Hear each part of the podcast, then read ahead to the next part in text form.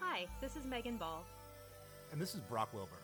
And you're listening to Carrying Into the Void, the podcast where we get together, tell each other about a weird or dark story we've heard, and then try to find the silver lining, or flip it into something that, while possibly not positive, will at least be productive. Brock, how the hell are you?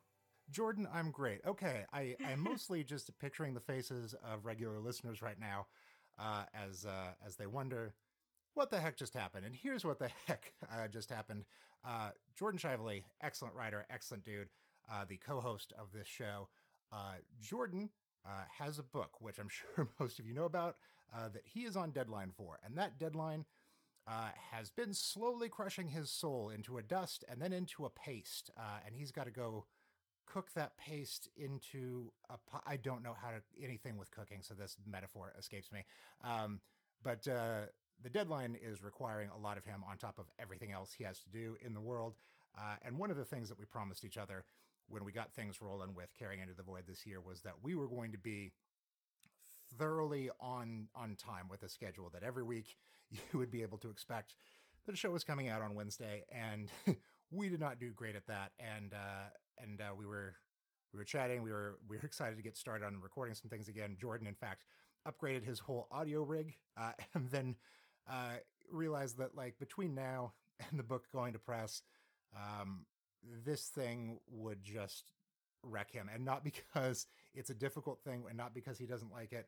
Uh, it would, it would be difficult because, uh, Jordan, if you've ever listened to the show, uh, read a single one of his tweets, been outside in the same world that he uh, cohabitates, you'll know that Jordan can really uh, crush himself under the pressure of creative projects and his responsibilities to people.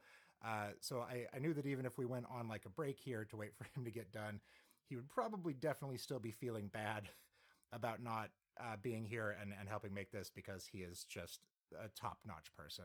Um, so we talked about it, and uh, with his blessing and full support, uh, we decided that for the interim here, uh, we're going to take on a guest host uh, so that we can get the show up and running to, to be responsible to those of you who are such wonderful people who have invested so fully in this wonderful little dumb thing that we do. And so we have brought Megan Ball back. Uh, you might know her because she did a guest spot five months ago, uh, which even within that episode, we made jokes about, like, you should just be the third host here uh, because she is our friend and had such a seamless integration into what we do.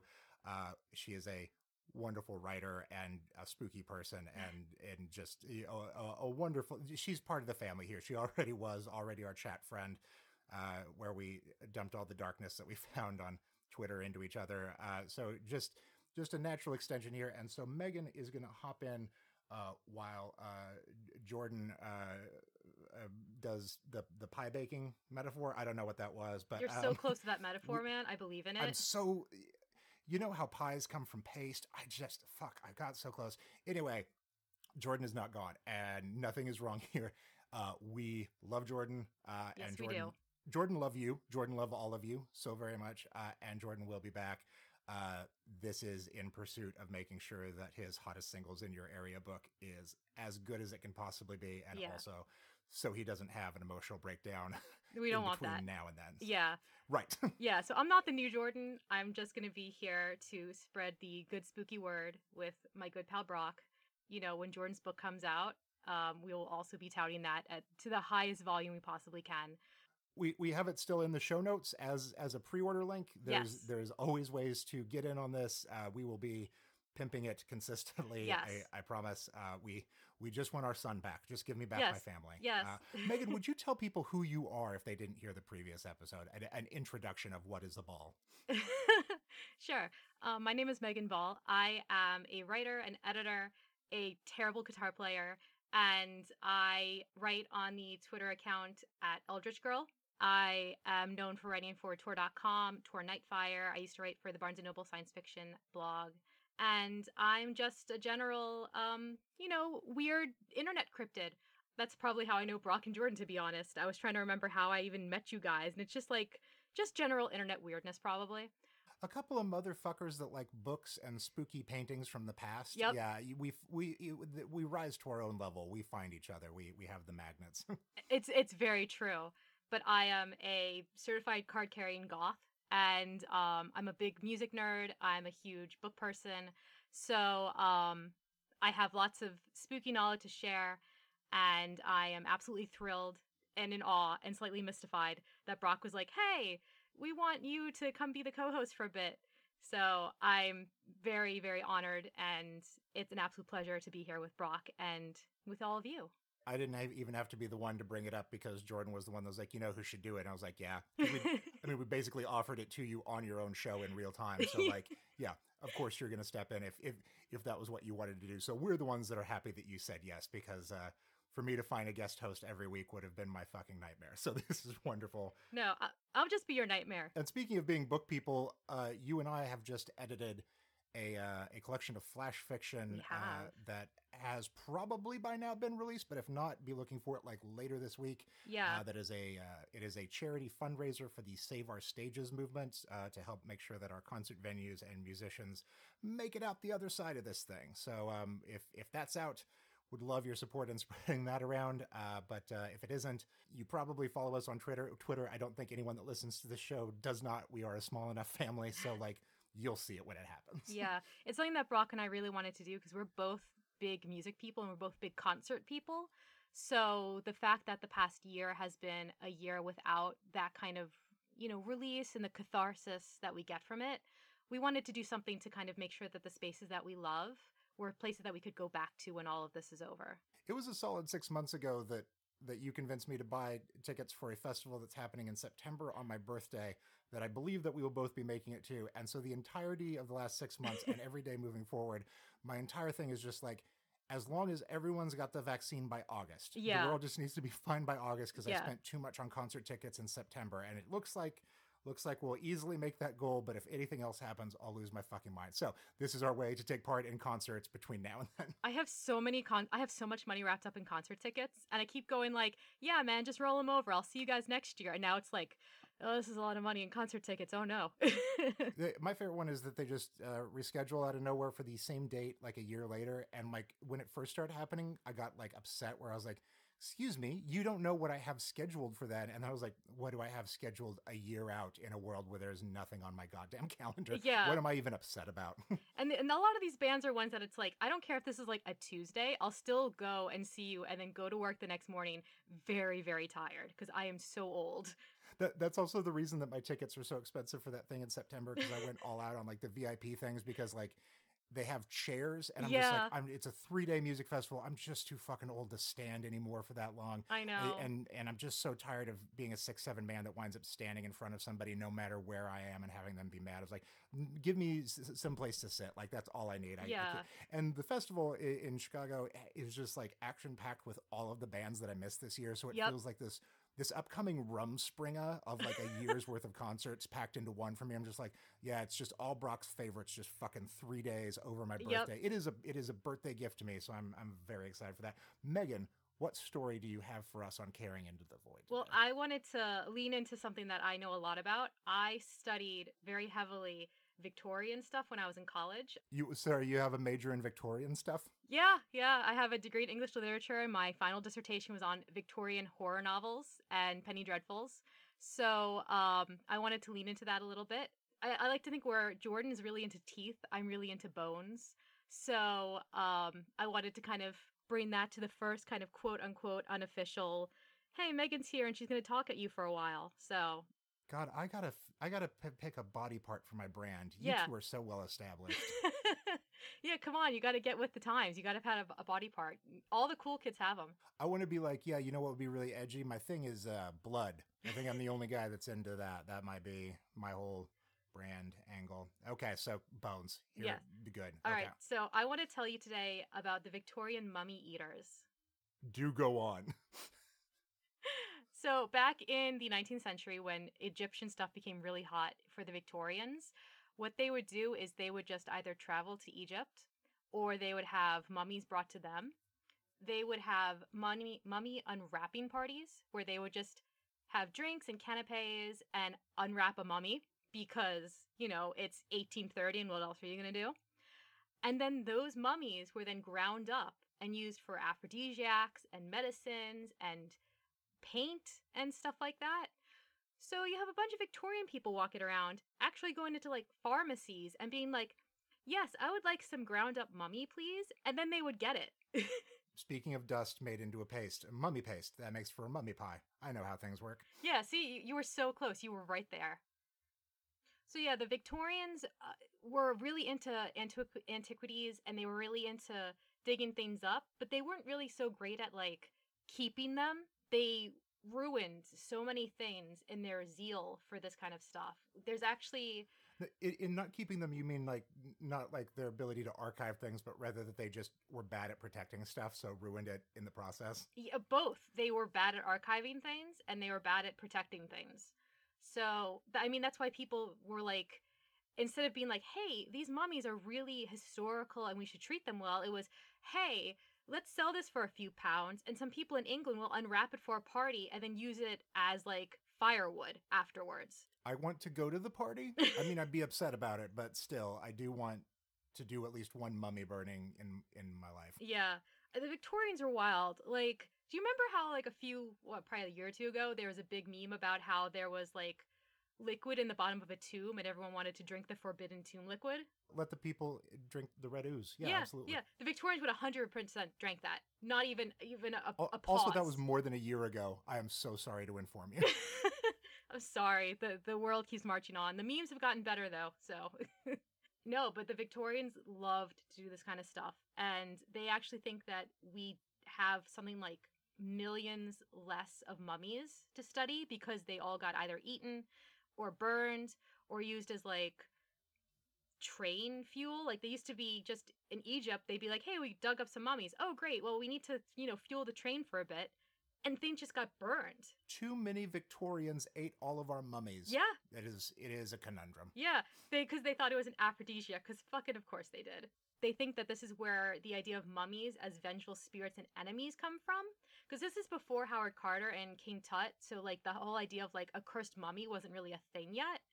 But with mummies becoming a bigger part of uh, Victorian life, they started showing up in Penny Dreadfuls or horror novels.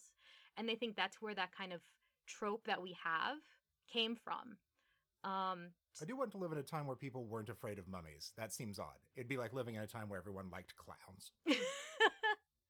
I bet the Victorians probably love clowns. That's probably where that shit comes from. They were so weird. If they burned the clowns in their locomotives, then yes, of course. Yeah, of course. Victorians were really not weird about bodies and stuff. I mean, that's where you have a lot of people who would go to operating theaters as a fun weekend activity and just watch surgeries happening or autopsies. Yes. Yeah, that's why that stuff's called, like, yes, operating theaters and stuff. That it's just... I did. I never put that together. Okay, yeah. Love to learn. There you go. You, you're learning things today. But yeah, that's probably where we got the idea of, of vengeful mummies. So that's where, like, mummy with Boris Karloff from nineteen thirty-two comes from. And the idea of, like, the King Tut legend. Um, because that happens in the nineteen twenties. And by that point, the Victorians were kind of not a thing anymore. But the legacy of what they did to mummies lives on. It is an absolutely wild thing. Just to think that you could go into a pharmacy in Victorian England and order some dried mummy, and you would get it, and you'd go home, and you would take it. Yeah, for your boners. I mean, yeah, because, you know, why not? Humans are weird. They'll just, like, snort anything they can. Tell me about it. Um, do you have a Carrying Into the Void to go with us? I, I do. I'm going to put on my best Jordan Shively. I'm going to try. The Carrying Into the Void today is, they will try to consume you. They will try to remove everything from you, every comfort, every solace, every little thing that makes you, you. But they don't realize your strength, hidden though it may be. They can't see your value or your worth. You will turn to ash in their mouths.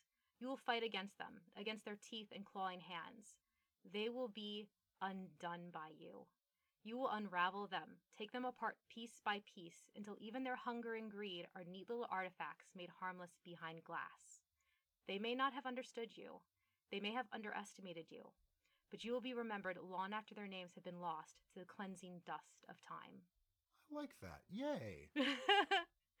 Thank you. you. I was I was very nervous about the Carrying Into the Void. I want to make them as good as I can. I feel like I can hear uh, Jordan being proud of you and then offering like a, a sarcastic criticism and then uh, reminding you that he is just joking. I think, I think that's the Jordan format here.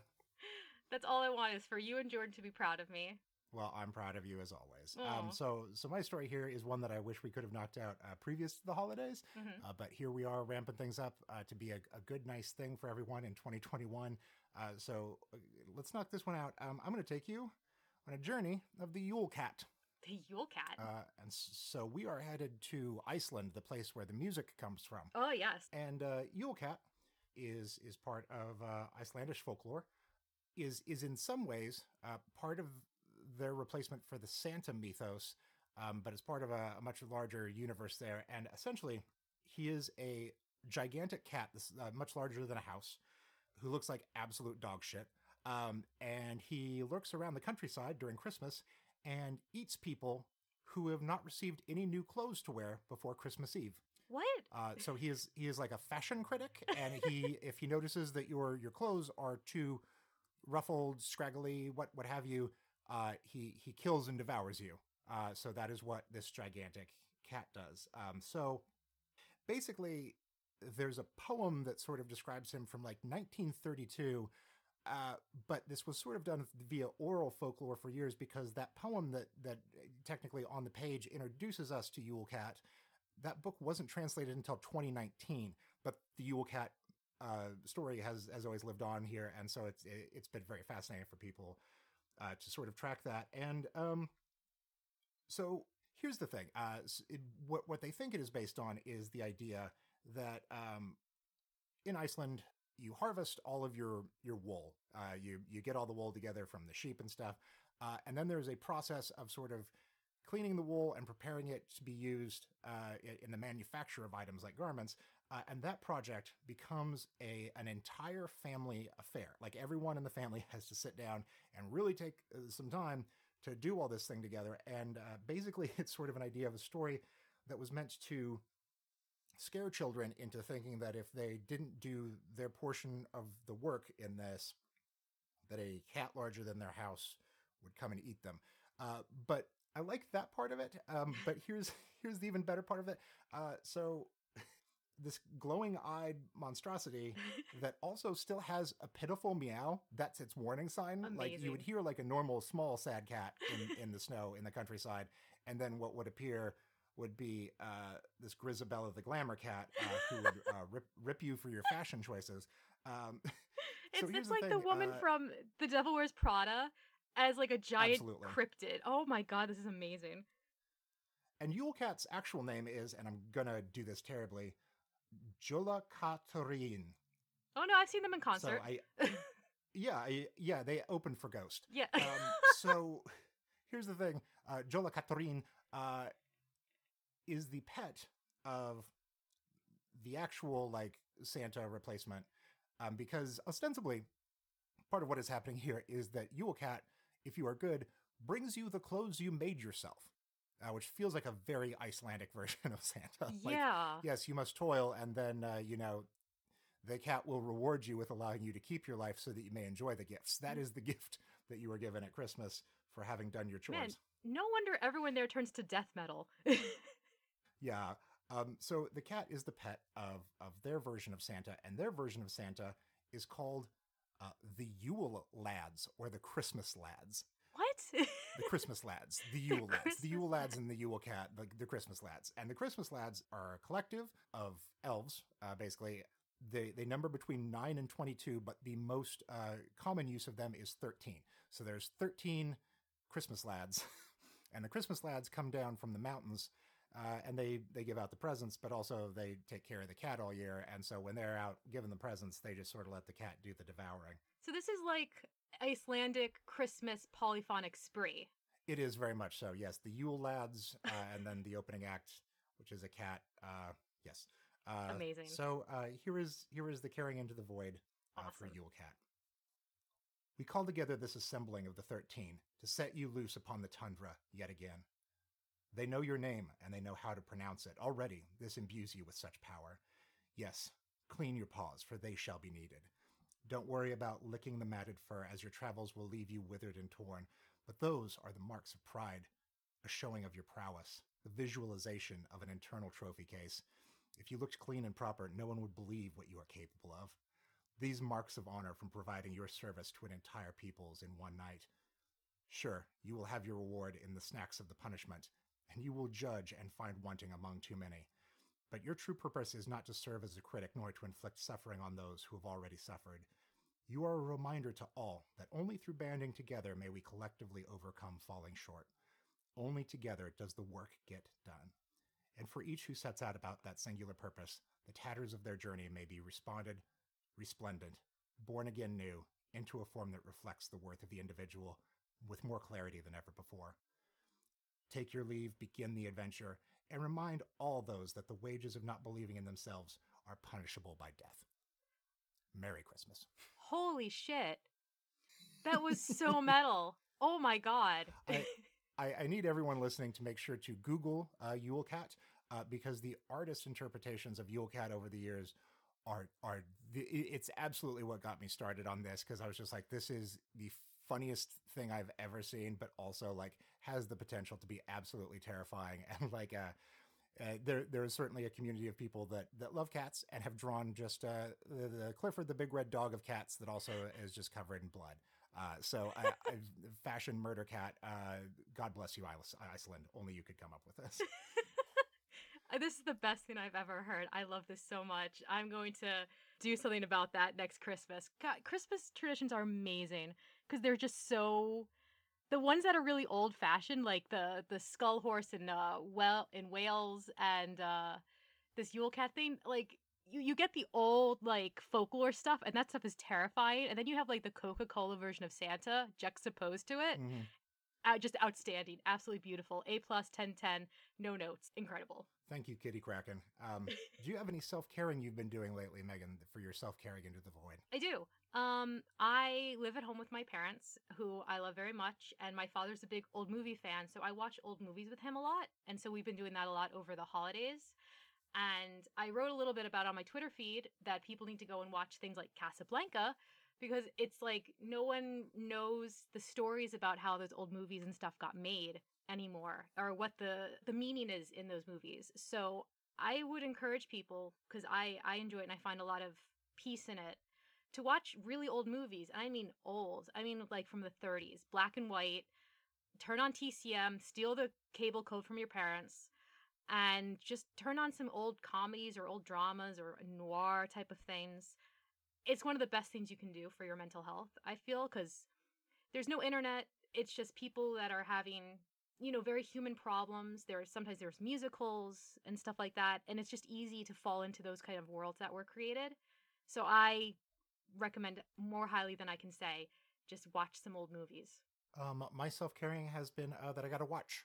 I got to watch. I've never been a watch guy. I have a watch now, uh, and uh, ostensibly it was like, with this watch, certainly now I will take more steps in the day now that the watch will track my steps, and and certainly I will be healthier. That is not how any of this works. Um, but I, I have a watch now, and I've become attached to it in this way because um, it has reminded me of the existence of time, which uh, this year has removed any need for me to to think about that. And, and my job never ends. I have my laptop in front of me morning to night. Uh, which, uh, much to the eternal chagrin of my wife and friends, um, but that is how reporting on the news goes. Uh, so, like, time doesn't matter to me at all. So getting this watch was an adventure in being like, what is three o'clock? What does three o'clock look like? Does that matter? Um, should I go to bed before midnight by noticing when midnight happens? Like, it is amazing how how little interaction I have with time itself at this point. And it was it has been a little stabilizing. Uh, just to realize that, like, oh, I've gotten into a habit of waking up at the same time each day and eating lunch at the same time each day. Uh, I'm just sort of like, that's that's new. And I figure if I can master that, maybe I can master uh, getting off work at six and maybe closing the laptop someday. Someday. I've got something to work towards. But in the interim, I have watch. I believe in you. I know you can do it. Thank you. Do you have uh, any sort of uh, amplifying Into the Void to do this week? Any sort of pop culture recommendation? I do. Um, I have a friend of mine. Her name is Sally Cantorino, and she's an incredible illustrator. And she is uh, working on a comic right now with Paul Cornell uh, from Vault Comics called I Walk with Monsters. It is stunning. The writing is so beautiful, and her artwork is just gorgeous. It looks like it's going to be an absolutely incredible series. It's on issue two now. Issue three should be coming out in a week or two. I highly encourage you to go down to your local comic book store if it's safe to do so, or order it online and just sink into that. It's going to be real. It's a horror comic, so it's got some really scary, beautiful things happening in it, and I'm so excited, and I'm so proud of my friend. Mine this week is a movie that I finally caught, knowing that it's been around for like a decade. I uh, just never thought to sit down and watch it. It's on uh, Shudder and Amazon and stuff. Uh, it is called Dead Birds. Uh, it is written by Simon Barrett, who we know from uh, writing The Guest, yay, and uh, the reboot of Blair Witch Project, yay. um, and uh, it's it stars Patrick Fugit and Michael Shannon, and it is basically the story of uh, some, uh, it, it's set in the Civil War, uh, and it has uh, some military guys that decide to rob a bank and make a run for the border. Uh, so right out of the gate, it's just massacring a lot of Confederate soldiers, which is in, in really brutal, like head exploding ways. And it was just like, yeah, you know what? We don't spend enough time with the Confederates. Uh, we it's it's too easy to do Nazis, or at least it used to be. So like Confederates, that's better now, you would hope. Uh, and they wind up holed up for the night in a mansion uh, that it turns out uh, this plantation definitely has a zombie problem. And before you ask, no, the zombie plot problem uh, does not relate to the slaves. It relates to the slave owners that lived there. Uh, and uh, you know what? I just wasn't expecting much from it and had just a delight of a time with it. A really wonderful little horror film. So that is my recommendation. And that is your first episode of Carrying Into the Void. Do you want your grade? Yes, please. By all means. Top notch. You did excellent work here. Welcome to the show. This is really wonderful. I, I will wait to get Jordan's uh, report card on this. I'm sure I will rate lower than you do. Thank you so much. I'm really excited. And I'm also really excited to close us out. So thank you all for listening. And remember, keep your hearts dark and true and your teeth sharp and many. And we'll see you next time in the void. Bye. Thank you. Bye. Thank you.